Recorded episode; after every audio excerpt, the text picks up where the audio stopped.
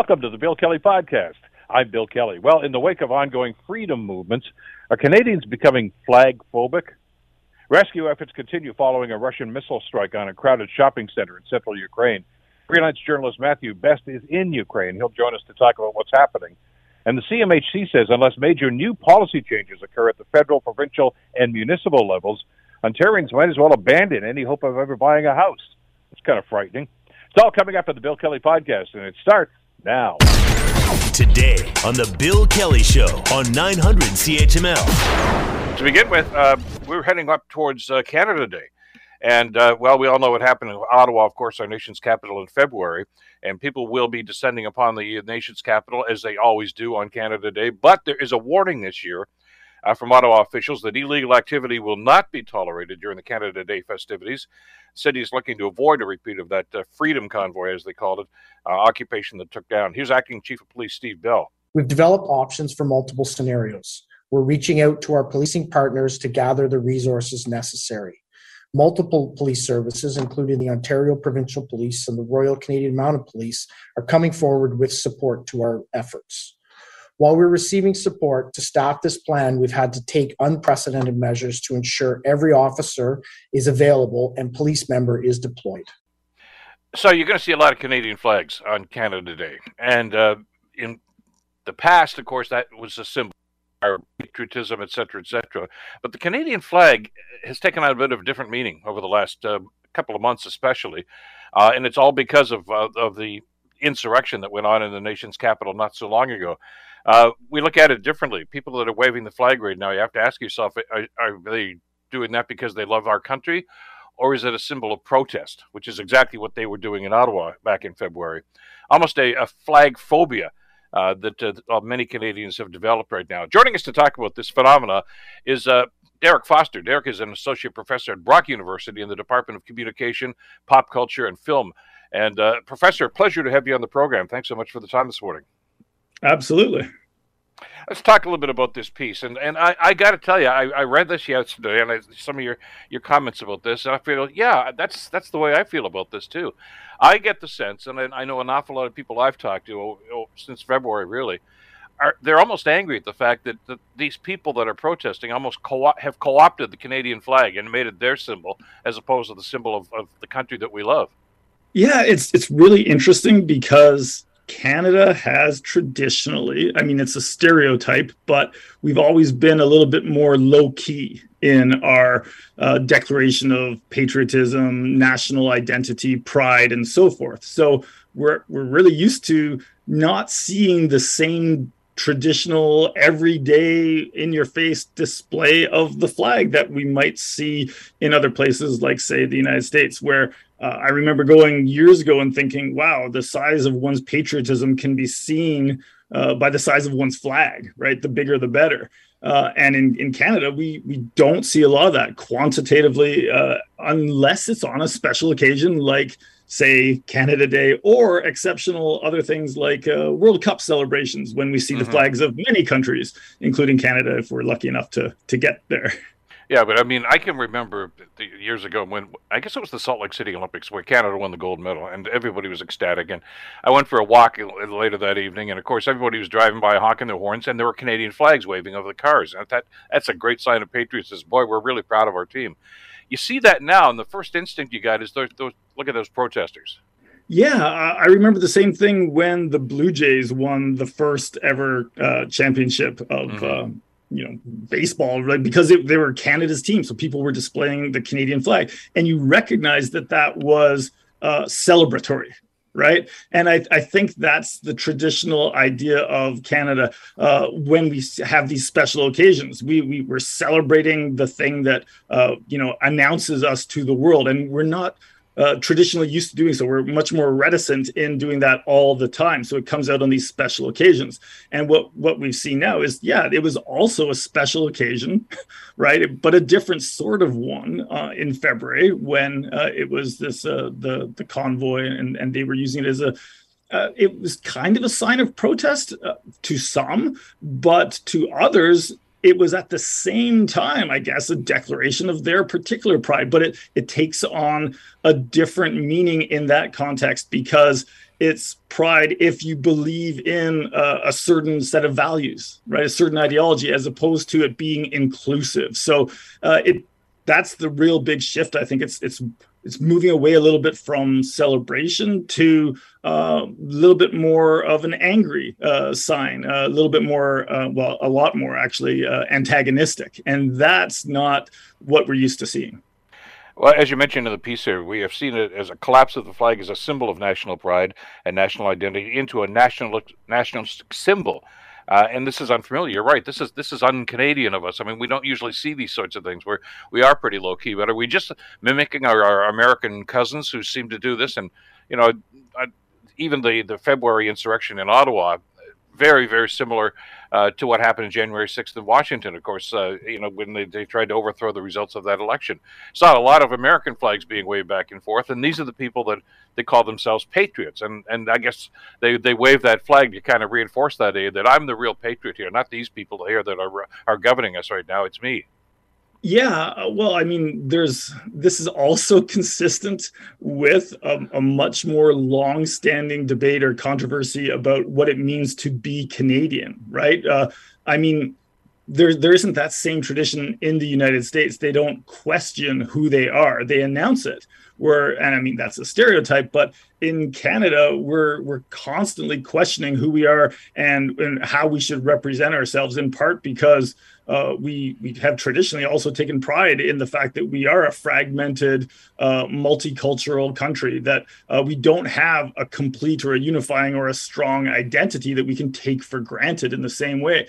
But because of that, there's been also a long-standing, I mean, relatively recent uh, idea that maybe Canadians are becoming more American. Like you know in terms of their their mental posture like uh, maybe becoming a little less modest a little less mild mannered uh, in in the way in which we traditionally think of ourselves and, and becoming a little bit more stereotypically american. So i think what's happened is uh, events like uh, in january in the united states and then february here uh, it just really amplifies that. It becomes a way of condensing these these long standing debates or questions uh, and really making them um, impossible to ignore.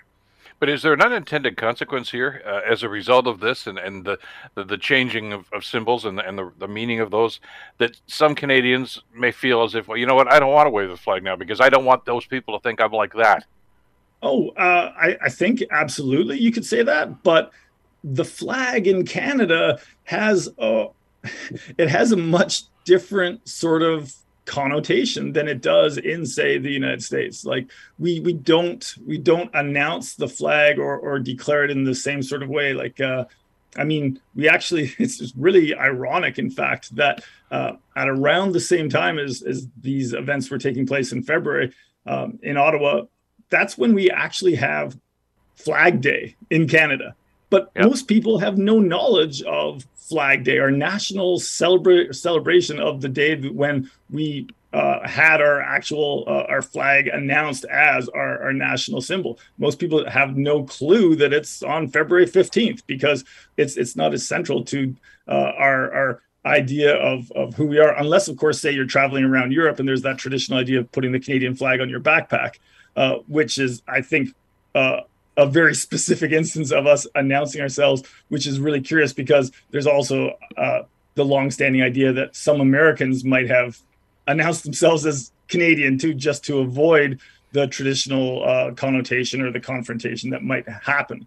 So uh, yeah, it's it's really funny. We don't we don't have a pledge of allegiance in Canada where you know the beginning of that says I pledge allegiance to the flag of the United States of America. So we have a much more open ended uh, attitude towards uh, what I say are, are forms of uh, and expressions of national identity. And because of that, when it becomes nationalistic, uh, which is much more of a us versus them idea, uh, then that becomes uh, a lot more uncomfortable. And and that that idea of nationalism is something that is is much more. yeah, it's it's it's an awkward fit for for Canadians' sense of who they are uh, the history is, is, important here. You're absolutely right. It was what 1965, I think it was, in February 15th. That's when the Canadian Parliament adopted this flag. And as you mentioned, we didn't even have one officially then. We had the red ensign, which was kind of a, a you know, it had the British uh, flag there, kind of up in the corner, and the rest of it just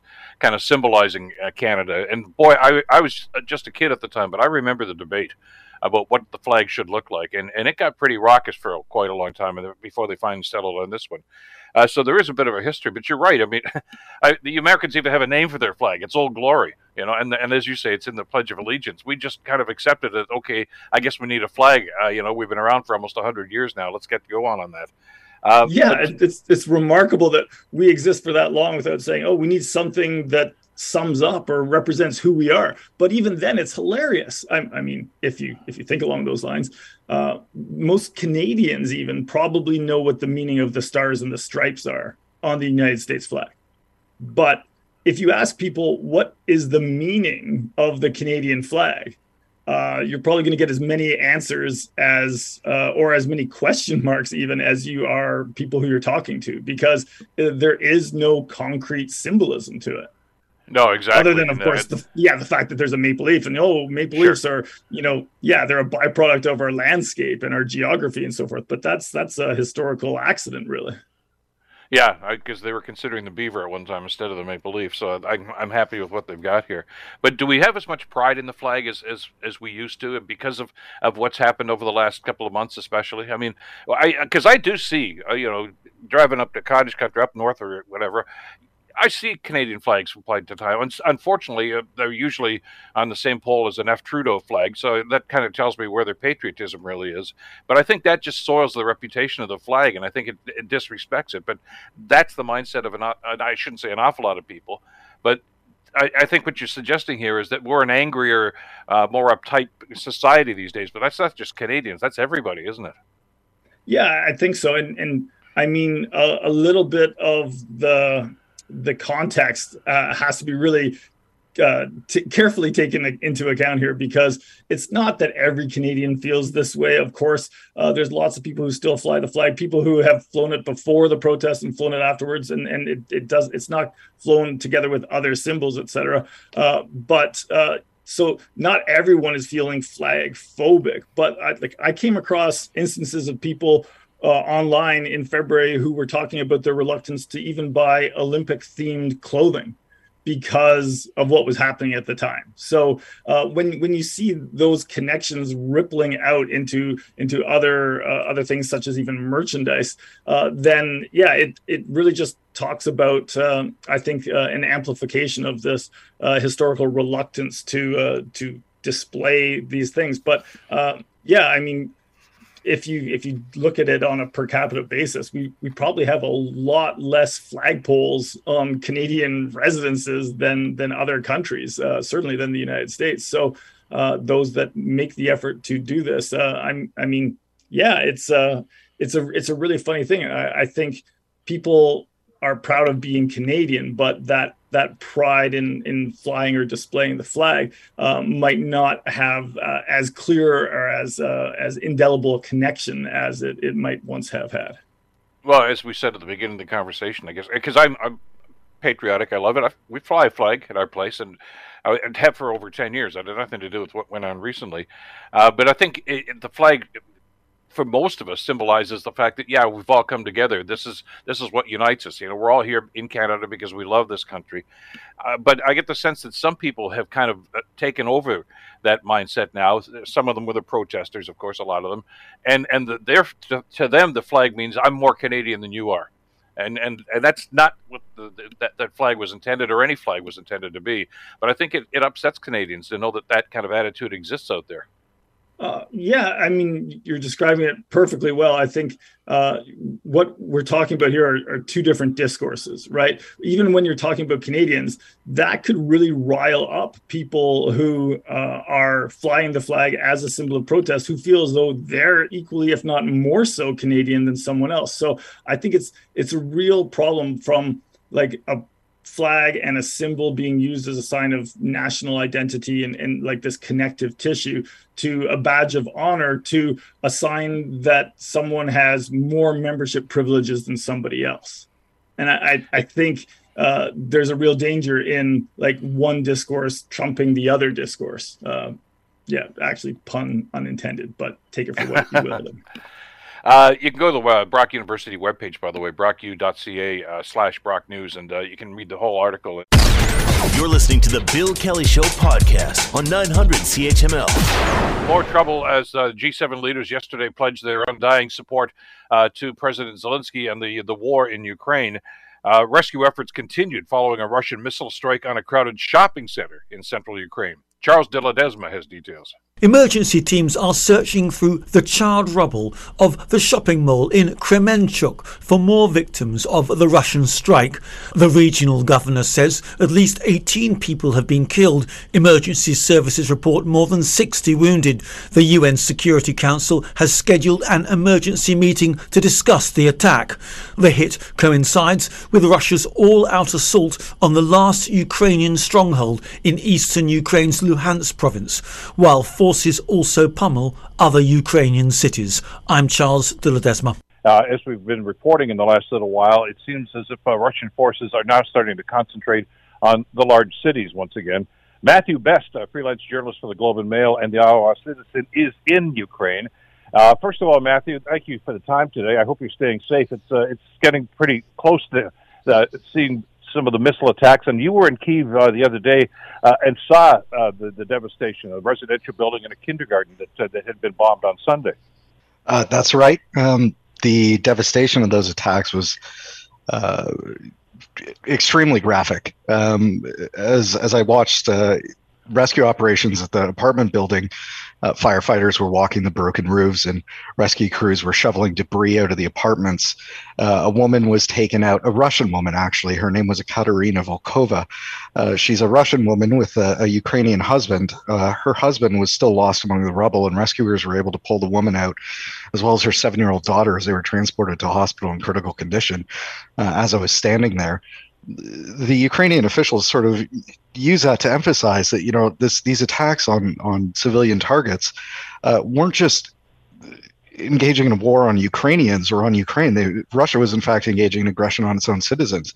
Very thankfully, it being Sunday, the day of that attack here in Kiev, um, the the kindergarten had no students in it, but the uh, seeing the school pockmarked with shrapnel and the impact craters flooded with water in the yard uh, close to the playground where children play is is quite a heart wrenching scene. Was this to be expected? I, can remember a conversation with you some weeks ago now when they announced, of course, a, a new head of, uh, of military operations. The Russians did anyway in Ukraine. A, a gentleman with a, a, horrific reputation, of course. Uh, uh, they call him a butcher, I think, is uh, the nickname that he'd been coined. But, but there seems to be a, quite an emphasis, as you said, now on civilian targets. That as as the United Nations commented yesterday, have no military value at all. If in fact, you know, you were going to try to categorize them in that fashion, they they simply just try to terrorize and kill people. That's certainly what it looks like over here, um, and this comes at a time not just when the leadership of the Russian military in Ukraine has changed, but as the world starts to step up its sanctions with the meeting of the G7 leaders, uh, with uh, price caps on uh, Russian petrochemical exports and these kinds of things coming in, there seems to be a level of, uh, I would say, saber rattling, but at this point, it's using the saber to to cut the people of Ukraine. Uh, this seems to be extremely retaliatory to the continued political posturing uh, of the West and of the world against Russia's uh, ongoing war. Is is there any feeling right now that that the G7 can do much more than they are doing right now. They pledged support again, of course, uh, in their final communique before they all took off for Spain uh, earlier today. Uh, and, and I know President Biden uh, has made a commitment for some, uh, I believe, land-to-air missile uh, capabilities, uh, which certainly would, could come in handy in situations like that. But is it enough? I mean, you know, I, I think a lot of us are getting the feeling back here that this, this is great what these people are saying, but it seems to be too little, too late when you look at the damage that's being done in spite of all that help one of the things that's kind of coming across here is that this may settle into another kind of forever war, that this might be uh, another uh, Afghanistan for Russia or a Vietnam uh, as it was for, for the United States. Uh, and that this is going to be an ongoing sort of proxy wars as these sort of arms triple, uh, trickle into the country. Uh, things like HIMARS and and the uh, AMRAAMs, the surface-to-air missiles for the air defense, um, they're certainly helpful, but it it is just sort of keeping this uh, kind of resuscitative action for the Ukrainian military going. They obviously, and we know the Ukrainians have been asking for more and more uh, since day one. Uh, because as far as they're concerned, they are involved in World War III, and as far as the rest of the world is concerned, they're trying to stop getting involved uh, in in World War III. But we've also seen reports coming out uh, uh that uh, Canadian, American, French special forces are here, German special forces are here, actively training these people. I don't really know the veracity of that because oftentimes, as these reports trickle out, oftentimes what you'll find is that they're really training people over the border in Poland or teaching them to use weapons or you know having people engage in joint training, but the question of how much uh, the rest of the world is actually stepping up this support is still in this sort of limbo here, where, of course, the Ukrainians, as you said uh, before many times, we've said in our discussions, simply don't feel that it's enough. Uh, the question of whether or not the ongoing sanctions are going to work, we know that Russia's sort of defaulted on its debt for the first time, what I understand to be over 100 years, and that's certainly going to put a pinch on it. Um, but it's it's really hard to say that you know that's going to have a, de- a, detrimental effect in the short term that's really going to kind of shut down this level of aggression. Well there's a, a kind of a, a, back and forth going on here isn't there? Every time nato and or the g7 in this particular case uh, increase sanctions uh, the russians seem to get more you know ramped up i guess when it comes to civilian attacks and things of this nature. I mean uh, there's there's seemingly a correlation here between those announcements and and you know bombing schools, bombing shopping malls, places like that that they know that they're going to cause maximum damage and loss of life. Uh, I think it's at a point with Russia now where this is almost their attitude, where there's a kind of to hell with it attitude. Uh, we don't need to care about what the world thinks. Let's go all in let's get the Ukrainians to capitulate. We know that Zelensky said that you know there's going to be no ceding of ground, uh, not an inch given of Ukrainian territory uh, will be given over in any kind of peace negotiations. And it seems to be as that pressure increases, the desire is to, as we know, shift away from any kind of uh, northern offensive around Kiev, uh, move into the east. Uh, take those oblasts and uh, I think terrorize the Ukrainian people into giving up and, and taking a, a a, a, kind of second peace where they'll cede Crimea and cede uh, the Donbass finally once and for all. Uh, NATO, of course, has responded to the latest one. I'm, as, as you've been reporting, uh, they've uh, committed now to expand the alliance's rapid reaction forces as a part of the response to this era of strategic competition. Uh, what can they do from a, a troop standpoint at this stage, uh, Matthew? you, you mentioned training. what does that entail? I mean, is there something tangible that you can see where they're making a difference? Well, I mean, training a lot of the times will involve, you know, getting the Ukrainians up to snuff on Western weapons that are coming in. Ukraine, of course, being a, a former Soviet country and a, a, former Soviet republic in its own right, often has the, you know, AKs as opposed to uh, M4s or something similar. They have uh, sort of Soviet heritage artillery and Soviet heritage tanks, and they need to be brought up to stuff on the weapons that are coming in, uh, like the Leopard twos and uh, and the HIMARS systems that they need to use. Other training that's often gone on with Ukraine as they've uh, gotten closer to Europe and to the West is joint training so they have interoperability uh, with other nations troops as they're expected to go and join a kind of european common defense pool or uh, perhaps eventually NATO, as they've often wanted to do. That's a level of training that we know has gone on. Um, other kinds of training that might be happening, that certainly might be happening, as we've heard of special operations forces coming in here, would involve getting their commandos to sort of up their level, up the up the game of sneaky stuff they can do. The sort of maybe pushing into uh, areas behind the lines, engaging in sabotage, engaging in sort of real line destruction in terms of NATO standing up troops and actually engaging in a sort of either friendly invasion of Ukraine to bolster their support or engaging in, in Russian forces directly, I don't think we're going to see that. Um, not certainly unless Russia escalates further. But I think uh, NATO is is not at a point where seeing a shopping mall destroyed or seeing apartment buildings destroyed, they're ready to fully engage uh, Russian troops. I think that would drag the entire world into a war. As you uh, reporting to us a couple of weeks ago, uh, from the Russian standpoint, uh, they seem to be running into some problems. They don't talk about it much, but as, as you told us, uh, a lot of their equipment has been damaged or destroyed totally, of course, because of, of the battles. the casualty list, I guess, is, is up for speculation right now, but we know that they've suffered a, a great deal of casualties. Now there's a rumor uh, that they may be calling up reservists just to fill those those spots, uh, which is going to have, I would think, certainly ramifications in Ukraine, but even in in Moscow. I mean, not everybody is behind this war. They don't want to see their sons or daughters caught up in getting into this conflict, uh, and uh, it's it's I guess a, a game that Putin is willing to play at this stage. Uh, but at the same time, you have to wonder about the voices of discontent within Russia that are going to say, "Look, enough is enough."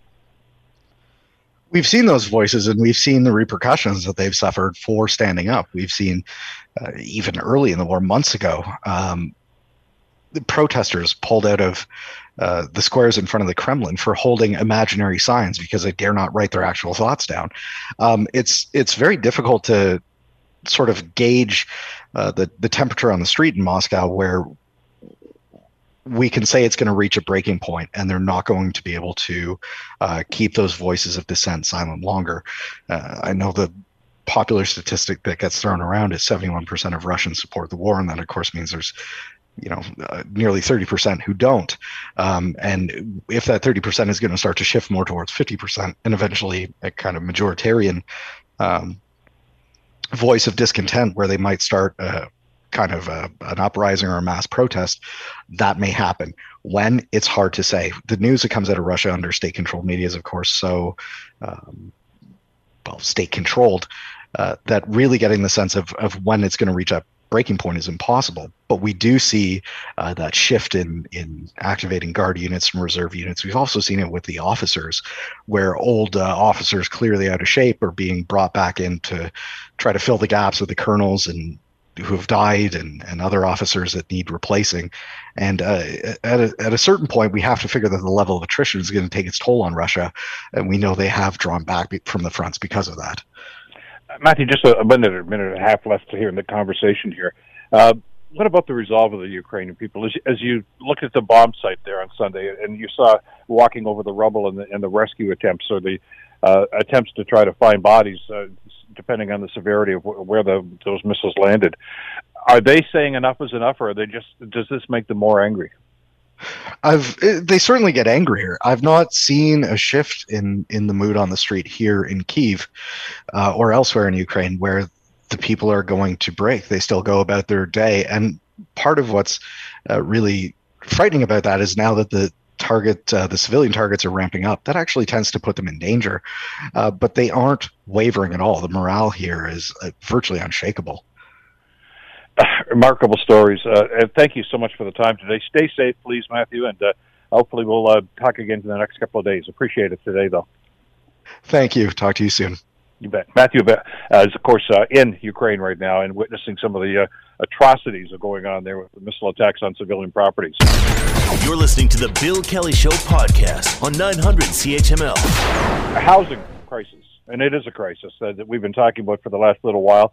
Uh, it was a key part of the provincial election here in Ontario just a few weeks ago. Uh, federal government uh, has been trying to work on solutions to this. I mean, we just talked to agencies, we've talked to real estate people about this, about what's going on here, why the price is skyrocketing. Uh, then all of a sudden, the Bank of Canada gets involved and starts raising interest rates, and you have to wonder about affordability and availability uh, for first-time buyers and for everybody in the housing market. And let's face it, eventually that's going to be all of us, isn't it? Uh, everybody wants a roof over their head. But there's a supply gap that's a problem here. Uh, well, CMHC has done some research on this, and uh, they've done some number crunching and uh, there's some numbers here that I think we need to be aware of. Uh, and certainly, I think governments need to be aware of uh, about exactly where we are. And, and the headline here, I suppose, is that uh, Canada Mortgage and Housing Corporation (CMHC) says 3.5 million more homes need to be built by 2030 to reach what they call affordability, and that's a, a basically a, a formula uh, that they're following and developing. Uh, but there are a couple of other numbers here I think that might be confusing to some people and and this is what we wanted to get some clarification on here today.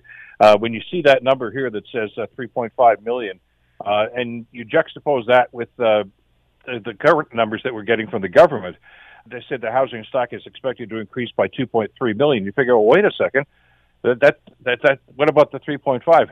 You add it on top of this, and and that's so. In other words, we're really talking about many many more houses like uh, to, to come into situations like that. So it's actually could it be as high as 5.8 or 7 depending on exactly where we're looking. To try to get some clarity on all of these numbers, please do welcome to the program Aled ab Iorwerth, who's uh, Deputy Chief Economist for the Canada Mortgage and Housing Corporation. Uh, Alan, thank you so much for the time. It's a pleasure to have you on the show today. Thank you, Bill. Good to be with you. Uh, the, the, numbers here are staggering, and, and I guess that was one of the critical elements of, of the discussion uh, about uh, exactly where we need to be and and building. Because we've talked to so many people in the business right now that say, look, it supply is the big concern here. But when you see that 3.5 million, uh, that's an, an, addition, isn't it, on top of the 2.2 uh, that they were already forecasting. So we're the actual number here, I guess, uh, according to the numbers that we've seen from the report here, is they say we need about 5.7 million uh, new builds uh, in the next uh, few years to try to get up to speed on this. How how doable is something like that? Well, that's exactly the right question. Uh, what we're hoping with this report is that we could move away from the debate: is it supply, is it demand, how much supply do we need? Just get away from all of that debate and say, okay, if we're serious about increasing uh, affordability, how do we get there? How much housing supply do we need? But really, how do we get it done? So the this is the key question: how do we get it done? Um, and uh, it is going to be hard. Uh, that's why the report is saying we need the government to change things. We need the construction sector. We need the developers. Everybody needs to get together to improve this. Uh, there's a lot of work to done to be done. It is extremely hard. Well, as I've known anecdotally over the last little while, talking to people in the construction industry, for instance, and I know you guys do that on a regular basis. Uh, you know, if if I just said, "Look, I got a piece of land, I got all my approvals, uh, build me a house over here," I know the first thing you're going to say to me is, "I, I can't get any help." Uh, there's, uh, I can't get a plumber, I can't get a framer, I can't get any, any of this stuff. Uh, we just don't have enough people in the workforce right now to to do this. Even if we wanted to uh, make that accommodation of 5.7 million. Yeah, that's right, uh, and there are all sorts of supply um, problems. So uh, that's why I think we need a long-term strategy. This is not going to be done overnight, but we need to put in place mechanisms to improve productivity, to improve efficiency, um, to get the skills level up, to invest in training. Um, it just this is going to take time. It's not a switch that can be thrown overnight. In a, in a circumstance like that, uh, is is everybody on the same page? Do we understand that? I mean, because there used to be some debate uh, just a few months ago. I know about supply and demand, and well, it's not just a supply issue. Uh, but isn't that economics 101? That that if there's only one house and ten people want it, uh, the price is going to go up. I mean, that's how we got bidding wars. So we we do need more product, don't we?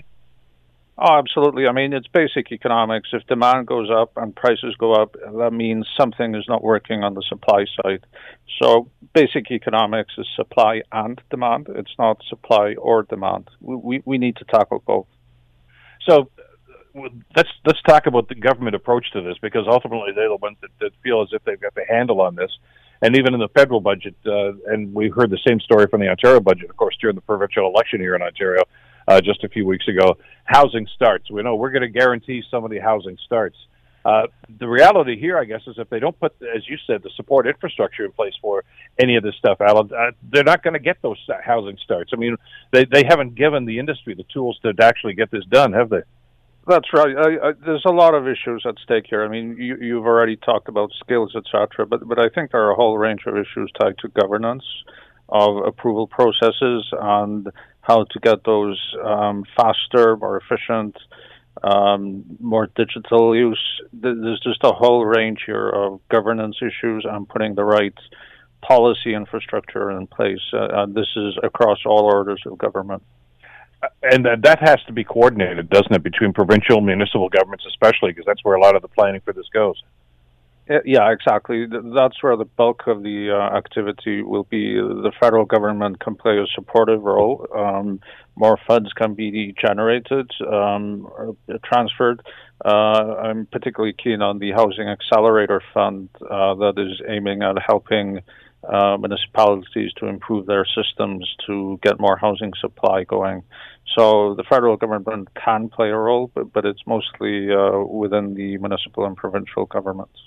And how is that coordination these days? I mean, there's this concern about the appeals process, about planning, about zoning issues, uh, and and you want it to be democratic. I think we all understand that, but at the same time, uh, you know, going through that process, as you mentioned, uh, can be a very frustrating and time-consuming exercise. Right. I mean, we were hearing that that time delay is taking many, many years. So, the, you know, we're, we're trying to get affordability by 2030. And when the um, time horizon for the the approval process is already three to five years or whatever, um, it, it's already going to be a struggle. So um, that's why we're really trying to emphasize this is everybody working together to improve efficiency in the regulatory processes. What about the debate that's raging right now in many municipalities? Uh, it's one thing to say, okay, we need to build, uh, but I guess the question a lot of them are not answering these days is, what are we building? Uh, you know, what kind of housing are we building? You know, uh, because there is a market uh, aspect to this too, isn't there? Really, you know, if, uh, you want to see something. You know, you've got a, a, a, a picture in your mind of what you want to see. Uh, some people it might be condos. Some people it might be townhouses. Some people say, "Look, I want I, I want a backyard. I want a place for my kids to play." You know, the, so the, the, you can't just say, "Okay, we're going to do it right here." There's a great deal of planning, and, and I guess uh, probably some sort of research to determine exactly what we need to buy and maybe what we want to buy, and see if there's any middle ground there. Right, exactly, and that's the next phase of our research is really trying to see well what sort of buildings is will get us faster to affordability. All new supply is helpful, but maybe there's a particular type of new supply that would be uh, helpful in particular. So, for example, um, is it possible to build apartments with more internal living space um, that people would actually prefer to a single detached housing? So we're, we're hearing stories that what people value is internal space in a house, not necessarily having a lot of yard. I, I don't know if this is true, but, but this is some of the stories that we're hearing.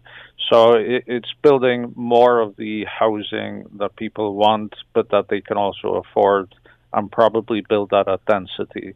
So um, we're not we're not really talking about more single detached with large lots in, in the suburbs, but it's more what do people really want and value for them, their families, and perhaps their growing families? Are are there enough three bedroom apartments, for example?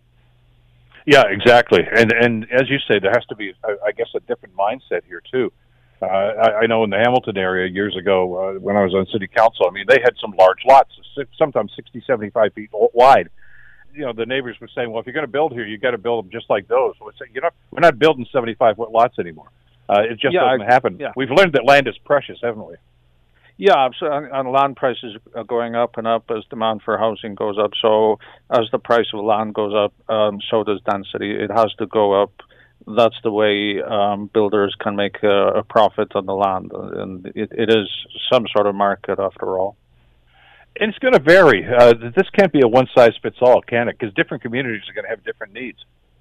I, absolutely, and across different income categories. So yeah. what we're talking about in this report is what would make the um, housing affordable to an average uh, a household with average income. But clearly, there are a lot of affordability challenges for low income households, and in that case, we may need to construct more social housing or um, particular type of, of subsidized housing. So. Um, we need across the board increase in supply, but um, clearly there there are nuances not only across income uh, categories but also across the country. Can you comment if you could uh, about the the Bank of Canada role in this and, and what they're doing? Uh, you know, we've we've heard from the governor, of course, talking about the the concern about inflation, and it, it's a legitimate concern, as we all know. Uh, but they feel as if their role to play here, and it has been historically their role to play here, is to is to raise the, the interest rates and and to cool off the market. I think is the phrase they keep using in situations like that. But what does that do to the affordability issue? This is complicated uh, in practice. Um, on the one hand, it will cool down demand. I mean, people have to will have to pay more for their mortgages, and therefore uh, they may be uh, staying in rental property uh, for a longer period, and, and, it'll cool demand for the home ownership market. Um, so demand will, will reduce. The other challenge, though, is on the construction side. Uh, the cost of financing uh, for development will likely go up, and so this puts downward pressure on supply uh, in the short term. So it, it, it um, so the the role of supply has to be borne in mind in, and, the impact of interest rates on that. And then another nuance in, in what I just said is people will stay in rental. Um, and vacancy rates in rental are extremely low. Rents are increasing, so there are challenges in the rental sector as well, and we need a lot more supply of rental units. Yeah, and and again, it's the old action and reaction situation here because I know uh, it was reversed about 10, 15 years ago, and an awful lot of rental properties were, were converted into condos because that was the rage. That's what everybody wanted. Now we find ourselves, uh, as soon as you mess with the system, I guess all of a sudden now we, we we're having a problem with rental stock, and that has to be addressed. But the affordability issue is something that I think is, is something that hits home with an awful lot of people, Aled. Uh, you know, when interest rates go up like that, uh, it's fine to say, okay, the market is cooling off. But when somebody finally feels as if they're ready to jump into the market and the interest rates are high or higher than they have been anyway, uh, that can be detrimental. I mean, because at that point you may be looking at just say, okay, can I afford the monthly payments? And for an awful lot of families right now, the answer is no. Right, uh, and that's uh, that's a major concern because of the high debt levels that a lot of homeowners have. Um, so this is again why we need to cool down the housing market, cool down housing price growth, uh, and get more affordability because the debt that households have to take on in order to get into the housing market is really high and is pl- placing the whole economy at risk. Well, and it's this is causing some some side effects to this too that we need to keep in mind. Uh, quite aside from the idea of getting a roof over your head, and, and you uh, CMHC looking at the economics of this, uh, what we've noticed, and I know you guys have done reports on this and studies on this, is a migration. Uh, Ontario and BC, I guess, are the, the two worst provinces for affordability. Uh, and people are gravitating. They're going to Alberta. They're going to the Maritimes and saying, "I'm going to live here." Well, th- that's that's a brain drain, first of all, and it's also those are the people that you may need for skilled trade jobs to do the building here in Ontario. So we're really kind of working at cross purposes here, aren't we?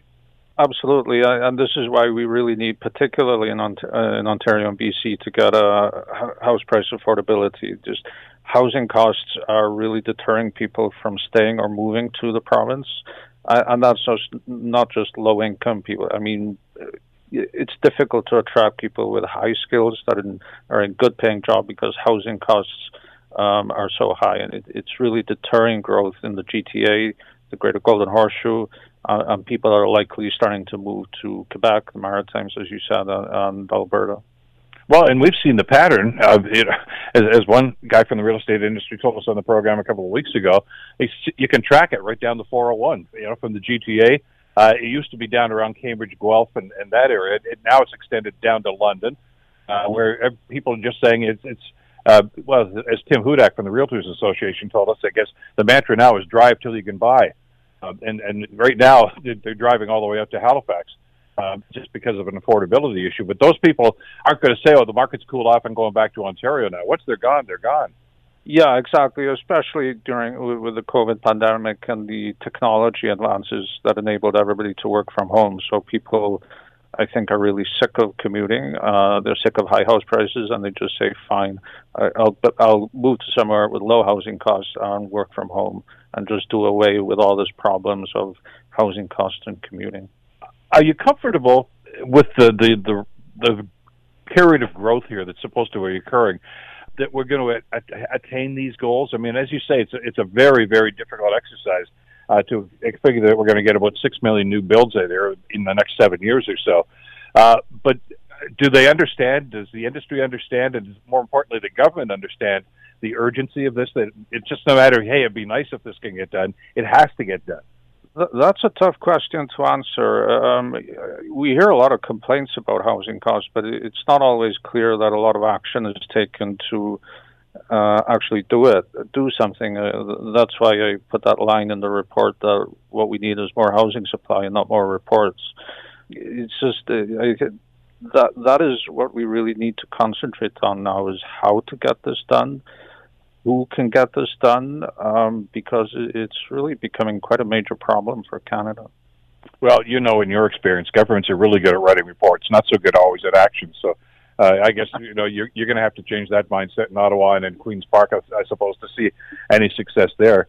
Uh, but they're getting pressure. I mean, you know, politicians get pressure from the building industry, certainly, uh, from the banks, uh, but at the same time, uh, people that are already there in the market, they maybe own real estate right now, are complaining about uh, you know cooling off the market means they're going to lose equity in their house, and that can be a problem for people that were counting on that equity. Uh, for somewhere down the road right now. And uh, so th- they're getting it from all sides here, aren't they? Yeah, it's just um, the whole system seems to be becoming a little bit of a mess. Um, um, uh, it's really difficult to know where it will go. Um, but certainly the risks of house prices continuing to rise and the lack of affordability that we have, these seem to be the major challenges. Um, and our response is we just really need more housing supply. Absolutely. Well, I, I want to thank you uh, for doing the report. First of all, I mean it's it's an eye opener, but it's, it's uh, maybe it's not the stuff we want to hear, but it's the stuff we need to hear right now to try to address this problem. And uh, thank you as well, obviously, for joining us on the program today and explaining all of this. Uh, Aled, we really appreciate the time. Oh, thank you, Bill. Take care. Bye now. Aled ab Iorwerth, who's uh, Deputy Chief Economist at uh, CMHC, uh, giving us, uh, well, the reality of it, I guess, you know, that we need about 6 million new starts, uh, new houses, and that's within the next seven years. It's doable as long as we get everybody working on side right now and it's kind of at cross purposes. And uh, we're not there yet. So as soon we get the shovel in the ground and get these things built, uh, the better we can start to see a light at the end of the tunnel. The Bill Kelly Show, weekdays from 9 to noon on 900 CHML. The Bill Kelly Podcast is available on Apple Podcast, Google Podcast, or wherever you get your podcasts from. You can also listen to The Bill Kelly Show weekdays from 9 till noon on 900 CHML. I'm Bill Kelly. Thanks again for listening. And don't forget to subscribe to the podcast. It's free, so you never miss an episode. And make sure that you rate and review.